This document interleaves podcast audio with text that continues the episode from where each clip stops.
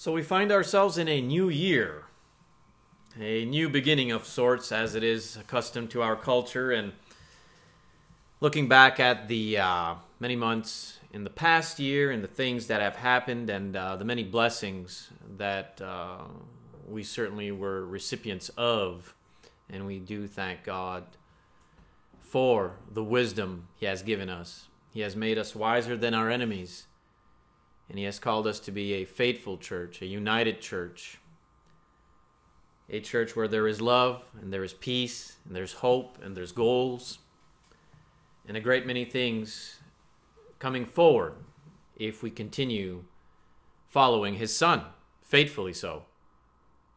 And there is instruction as we move into our sermon session within the Gospel of John, chapter 6, verses 41 through 71, a call to action, if you will, from the Christ regarding those who were following him believers and disciples of various sorts, and he was bringing them to a pivotal moment in which a decision was going to have to be made. And of course, this would uh, uh, set well with some, and with others, they would certainly become uh, greatly offended at Jesus and no longer seek to follow him. And uh, that kind of gives us insight into our faith in this new year and uh, where we will go and whom we will choose to follow, to continue to follow or to no longer follow. And uh, that's what we're going to do together as we read these verses and uh, see the information within uh, that uh, the author uh, intends. And it's interesting, again, within the theme that we've been seeing in the interaction of Jesus with the people, both those who belong to the household of uh, Judaism and the foreigner those who are afar off, those who would belong to the Gentile culture, the Gentile way of life, the pagan, the heathen, the Roman, the Greek, and how they were receiving the Christ as a restorer, as uh, uh, uh, one who had this power in which they sought to believe. And they had a genuine faith in wanting to have him with them but the Jews would neglect and reject and would follow for uh, superficial reasons. We've seen these things, and we've seen the the uh, uh, very accurate moment in which Christ is speaking to them and teaching them of the new birth and how this very uh, uh, precise moment in their lives would change from uh, being lost to being saved and it's truly interesting to see things unfold and how his own people and those who should know that the prophets are being fulfilled in the Messiah, the Christ, Jesus, uh, chose to have uh, a superficial faith towards him, and even some uh, to be hostile towards him, seeking to murder him.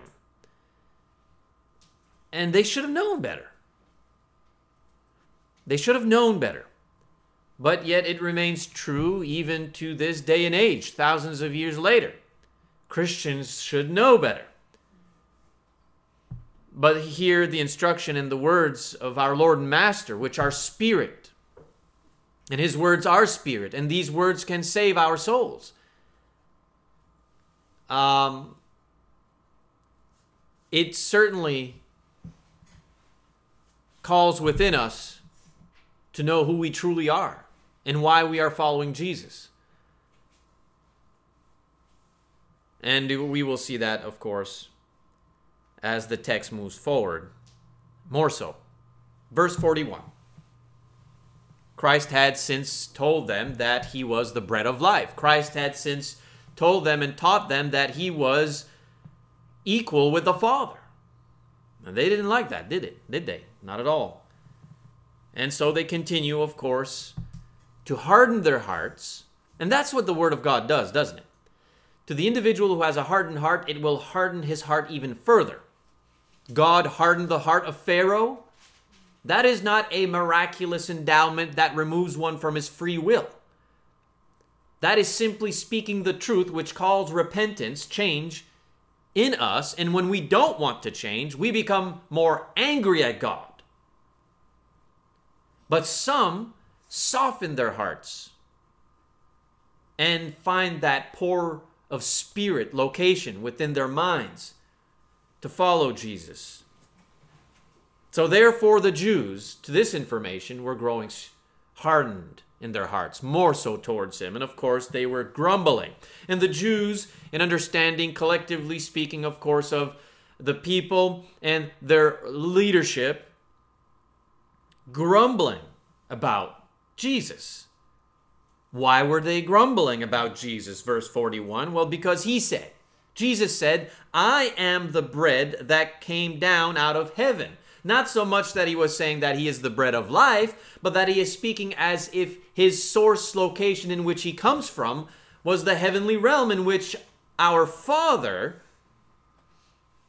uh, uh, remains. And they were saying in verse 42 Is not this Jesus, the son of Joseph, whose father and mother we know? How does he now say, I have come down out of heaven? It's not that they're not understanding the words he is speaking, for the words he is speaking are clearly understood. It's it's it's what he is saying that is aggravating them and and, hardening them uh, into greater hostility towards him because they are thinking of physical nourishment. Their minds are still captured by what is physical. And what is physical is that we know his mother and father. We know where he was born. We know the woman in which he he he he was born from. And now he's telling us he comes from the heaven? No. No, no, no. And why would God, our Father,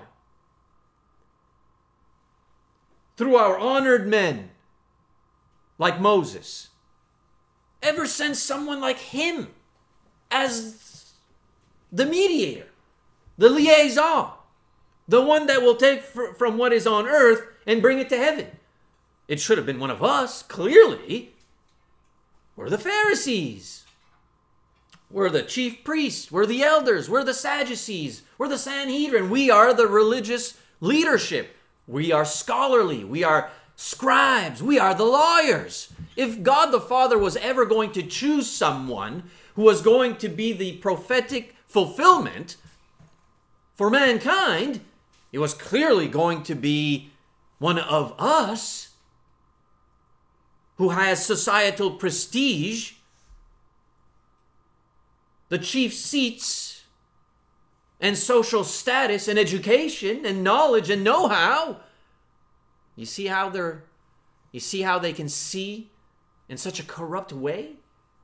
They thought salvation was within themselves, and they couldn't see the humble source of the Messiah, whose name was Jesus, the Savior of his people. So they were saying, Is not this Jesus, the son of Joseph, whose father and mother we know? How does he now say, I have come down out of heaven? Well, Jesus answered and said to them in verse 43 Do not grumble among yourselves. They were grumbling, weren't they? Don't do that. Don't grumble among yourselves. Your, your focus is on physical nourishment. You need to change your thoughts, the way you think. You need to repent and start looking at the spiritual the spiritual side of this existence. No one, he says in verse 44, can come to me unless the Father who sent me draws him and I will raise him up on the last day. And drawing here has nothing to do with miraculous endowment that would have one void of his or her free will. This here idea is as if he is pulling with someone who may have some reluctancy. He's pulling to bring them.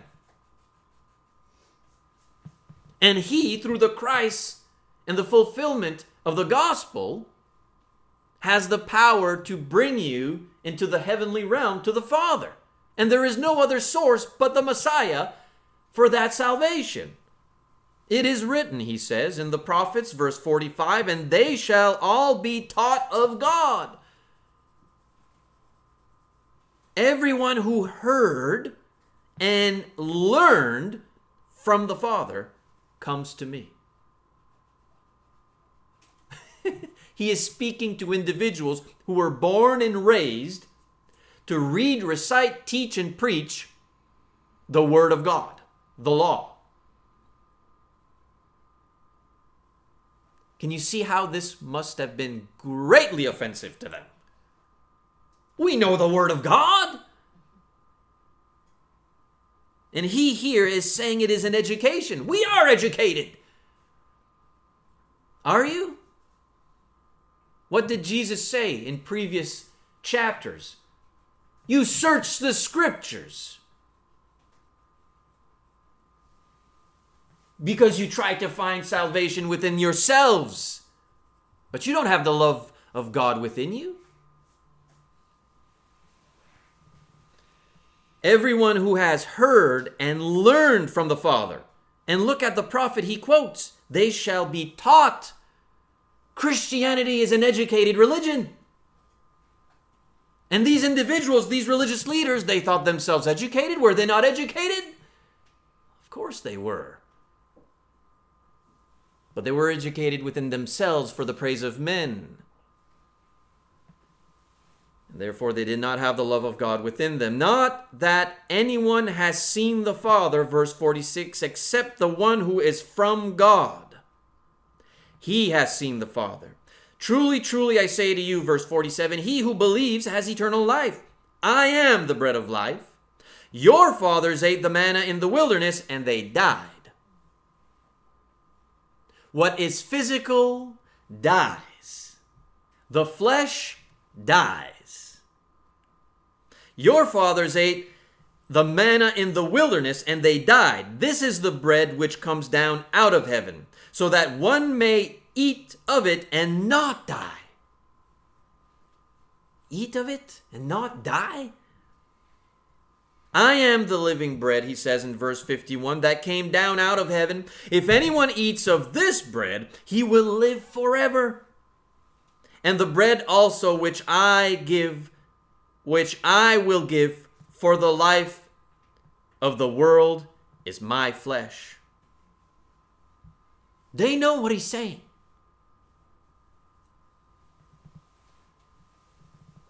Then the Jews, in verse 52, began to argue with one another, saying, How can this man give us his flesh to eat?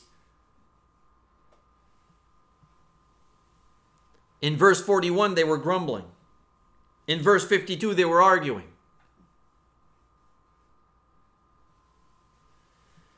Where's the verse that says they should have just believed? If they claim to have been so educated in the Word of God and the prophets, they should have recognized. They could tell the weather, they could know if rain was coming, yet they couldn't see the Messiah before them who could raise the dead. cast out demons, control the weather, make whole the lame, cure the sick, and see within the inner hearts of mankind. So now they're grumbling, they're arguing in a few verses prior, they wanted to murder him. So Jesus said to them, Truly, truly, I say to you, pay close attention to the information I'm about to say to you. Unless you eat the flesh of the Son of Man and drink his blood, you have no life in yourselves. He who eats my flesh and drinks my blood has eternal life, verse 54, and I will raise him up on the last day. Look at verse 40 of the same chapter. For this is the will of my Father, Father, that everyone who beholds the Son and believes in him will have eternal life, and I myself will raise him up on the last day. Verse 55 For my flesh is true food, and my blood true drink. He's not speaking of the Lord's Supper. He's speaking of the sacrifice which he will go through, his baptism, which no other can go through, the cross, his death on the cross, his body, his blood being given for the cause and fulfillment of the prophets, the gospel. This is the information he is speaking. And I assure you, they understand more than they let on. That's why they're offended. And Jesus is speaking in such a way now to bring them truly to why they are following him. Thus far, Jesus has been active in his ministry, and he's recognized why they've been following him. They've been following him for the signs, but not for what the signs were for. They've been following him because they get to eat some food, but not for the spiritual nourishment in which his words are speaking. So now it's time to tell his disciples now it's time for the believers. Now it's time for those who had superficial faith or superficial belief to make a decision in life. You've seen what he can do, you've seen the things he spoke, you've heard them. He who eats my flesh, verse 56, and drinks my blood abides in me, and I in him.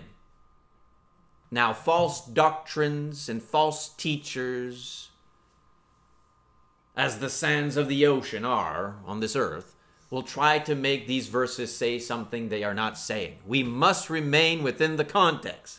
He is telling the people that he is God on earth, the Messiah, and only through him will they have redemption.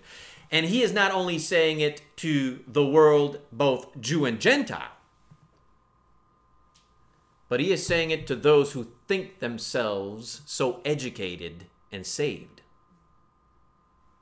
They crucified him for a reason, you know. We tend to miss that. He came among his own people, the king the sons of the kingdom, to tell them they were lost. Again, the equivalence of Christ walking among us today and saying, You Christians are lost.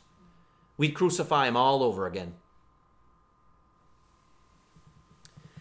As the living Father sent me, verse 57, I and I live because of the Father. So he who eats me, he also will live because of me.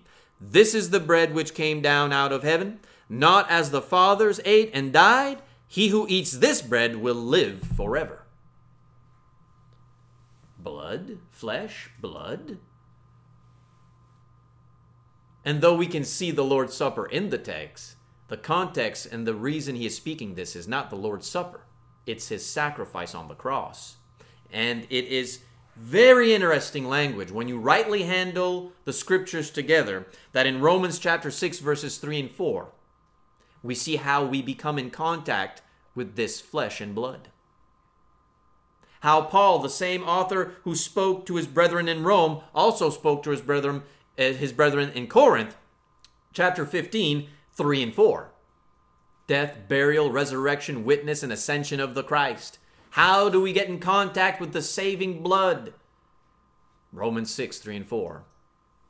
John 3, 3. John 3, 5. They didn't want to hear none of it. They were born in the covenant of Abraham's lineage. They were the sons of the kingdom. Jesus was like, Yeah, but you need to be born again. What do you mean, born again? You need to be born again. You were born out of your mother's womb within the covenant of the Old Testament through the lineage of Abraham. But now you need to go through a new birth, a spiritual birth that can be seen through the outward action of obedience. Trust in the work of God. And he is bringing them to a very powerful moment because they are going to have to choose to either remain with superficial faith or become genuine and understand that this here is deeper than I thought it was. These things he said in the synagogue as he taught in Capernaum. The equivalence of saying he was preaching this at the local assembly of the church. Therefore, many of his disciples, disciples are ones who are in learning. They are learning. When they heard this, those who were disciples, those who were following him and learning, when they heard this, they, they said, This is a difficult statement. Who can listen to it? They're not saying they don't understand. They didn't say, Who can understand this? I don't know. I don't have a clue what he's talking about. No, no, no, no, no, no. The offense is not because they don't understand what he said. The offense is because they they know exactly what he said. Okay? It's not that they don't understand what he said, it's that they most certainly did understand what he said. He's God, he's the Messiah, and he's calling you to change your life. And there's no way around it. But Jesus, conscious that his disciples grumbled, interesting, isn't it? This grumbling word again. We don't want to be caught in any grumbling. He said to them in verse 61 Does this cause you to stumble? Why are you so offended? Jesus knows the answer already. He's not asking because he's seeking to learn something from them, he's saying it so they can learn something from him. What then if you see the Son of Man ascending to where he was before? I'm speaking to you of my death, and that offends you. I'm speaking to you of my death, and the only way you will have life is if you come to my death. And that offends you.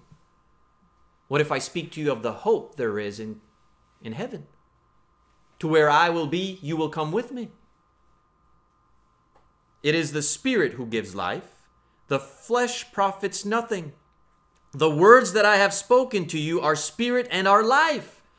The words of Jesus Christ are spirit and it is through the teaching of his words, the instruction and guidance of his words, his commands, that we, of our own free will, can choose to follow or neglect and reject and grumble and argue and seek to murder.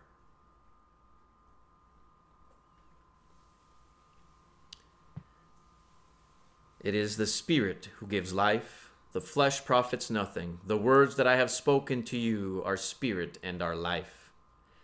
But there are some of you who do not believe. For Jesus knew from the beginning who they were who did not believe, and who it was that would betray him. Just because we don't know what's coming tomorrow and we can't see the inner hearts of men like God can doesn't mean that God don't know. God already knows who truly loves him and who does not. He's known before he formed Adam and Eve. But that does not remove us from the blessing of free will. And our calling is the gospel. When we read these words, they are to pierce us and challenge us and call in us to repent, to change.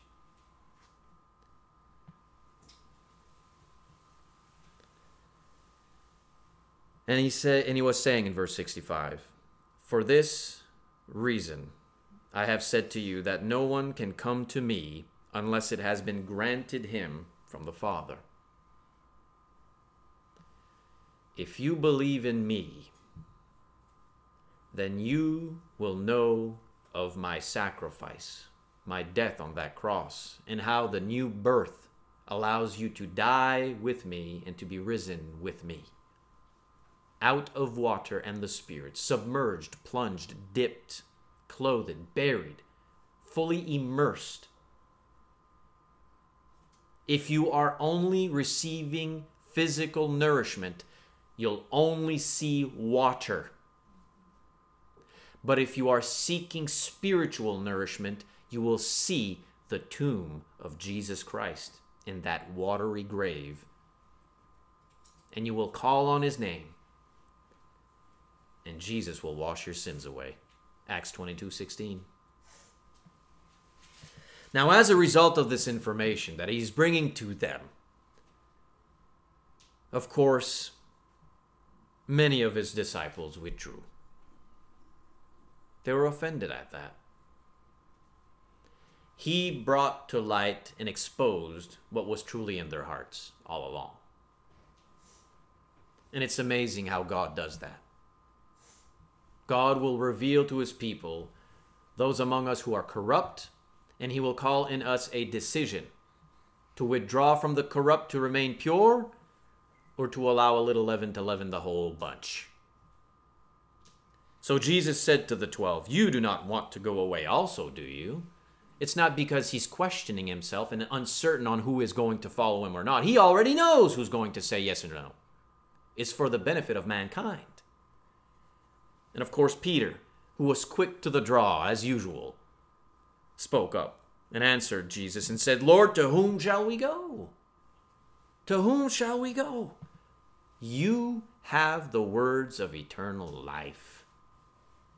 And those words hit me strongly because those are the very words that kept me faithful.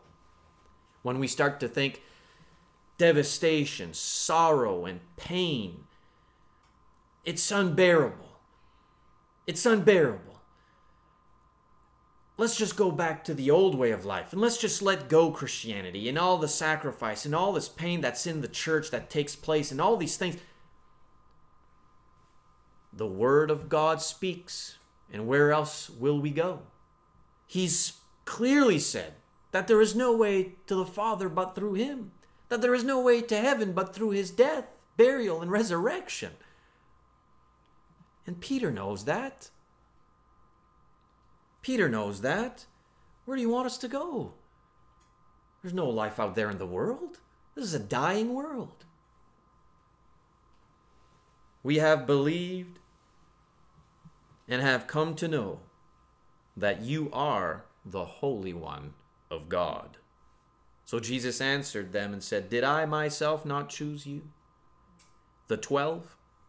And yet one of you is a devil? Even with everything being revealed and said. Amazing. Very sad and unfortunate for this, of course. Um, this, of course, apostle who would choose to go against Christ. Now he meant Judas, the son of Simon Iscariot, for he, one of the twelve, was going to betray him. It seems to be those closest to us who betray us, those who are closest to us who seem to be so corrupt, seeking their own fleshly desires, causing so much pain. But are we going to give up on Christ? For those among us who are wolves in sheep's clothing, who masquerade a certain way? Well, no, where else do you want us to go? Jesus has the words of life. Many had left their previous engagements in order to follow Jesus superficially, doing so for the drama, the entertainment of it all, seeking the signs but not what the signs meant. They sought physical food, not spiritual and it was time for Jesus and his ministry to make them choose. They had been given a grace period, right? But now that period came to an expiration. So, through his word, they were going to be forced to either become true believers, in other words, truly believing what Jesus was teaching, having faith in him and acting upon that faith, producing obedience in the work of God, which leads to eternal life. Or they could go back to the Pharisees and their way of life prior to Christ. Will we follow Christ in this new year that has just begun, this beautiful day, the first day of the week? What are we going to do as the East Coast Church of Christ? What will we choose to do in this new year? Will we follow the word of Christ, which leads to eternal life, or recoil and return to the Pharisees and the synagogues they oppress through self righteous hypocrisy, slander, false witness, manipulation, intimidation, and division? Will we return to sin or remain free in Christ? Going back to sin has a dead end. But continuing with Christ has much hope and goals. We will convert souls. We will purchase land. We will be neighbors. We will have a Bible school. We will continue to be a growing family united in all things. We will have eternal life. All who seek redemption come to Christ in repentance. If we get in contact with the flesh and blood of Christ, we will be born again. And if we are born again, He will keep us secure in His love. Instead of grumbling and arguing and seeking to murder Him, they should have just humbled their hearts to see Him through the Word they should have been educated through. Everything He's been saying, everything He's been saying, He is the Son of God. There is no salvation anywhere else but through him. And the only way we're going to eat the flesh and drink, drink his blood is by believing he is who he is and being immersed. Whoever believes and is immersed shall be saved. Do not allow yourself to be persuaded by eloquent speeches out there in the world, false doctrines and teachers, nor by the wolves that creep in and teach us all sorts of nonsense. We will remain pure and we will certainly follow Jesus this new year. Whatever this new year brings towards our way, we will persevere through it and we will grow. Okay, so that concludes our sermon session for this Sunday and uh, we can certainly have ourselves a song now. When the master makes the final call and you have to leave this earthly ball, where, oh, where you gonna where hide? you gonna hide on that great day? Will you hear the Lord say, "Come, well done," or into the mountains will you run? Say, where, oh, where you gonna where you gonna hide on that great day? Great day. Oh, where, oh, where you gonna hide? when the earthquakes rock the world. Rocks the world. Oh, oh Where, oh, where, you gonna the sun from space is space is hurled. Oh, where, oh, where you gonna Where you gonna hide when all All things have things passed away? passed away. Say, where, oh, where you gonna hide? Where you gonna hide on that great day, great day?